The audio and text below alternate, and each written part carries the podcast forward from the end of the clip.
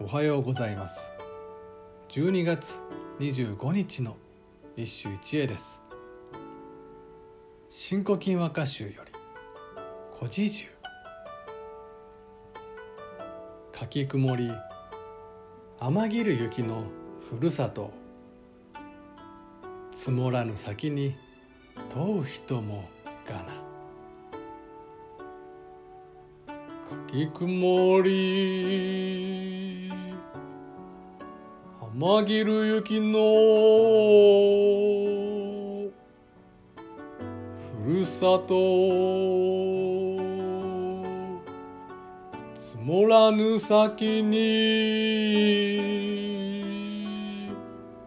問う人もがな。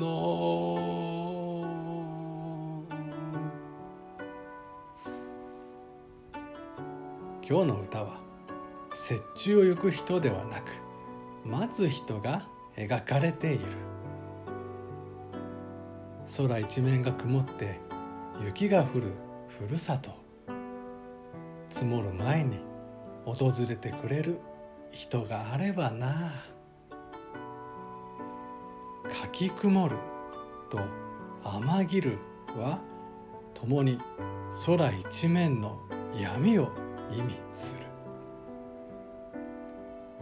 もちろんそれだけの雪の空を強調しているのだが待ち人の心情も表していよう。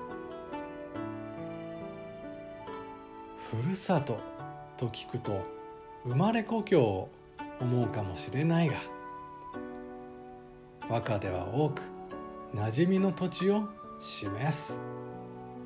つまりそこには一人愛する人を望む安産たる女がいるのだ。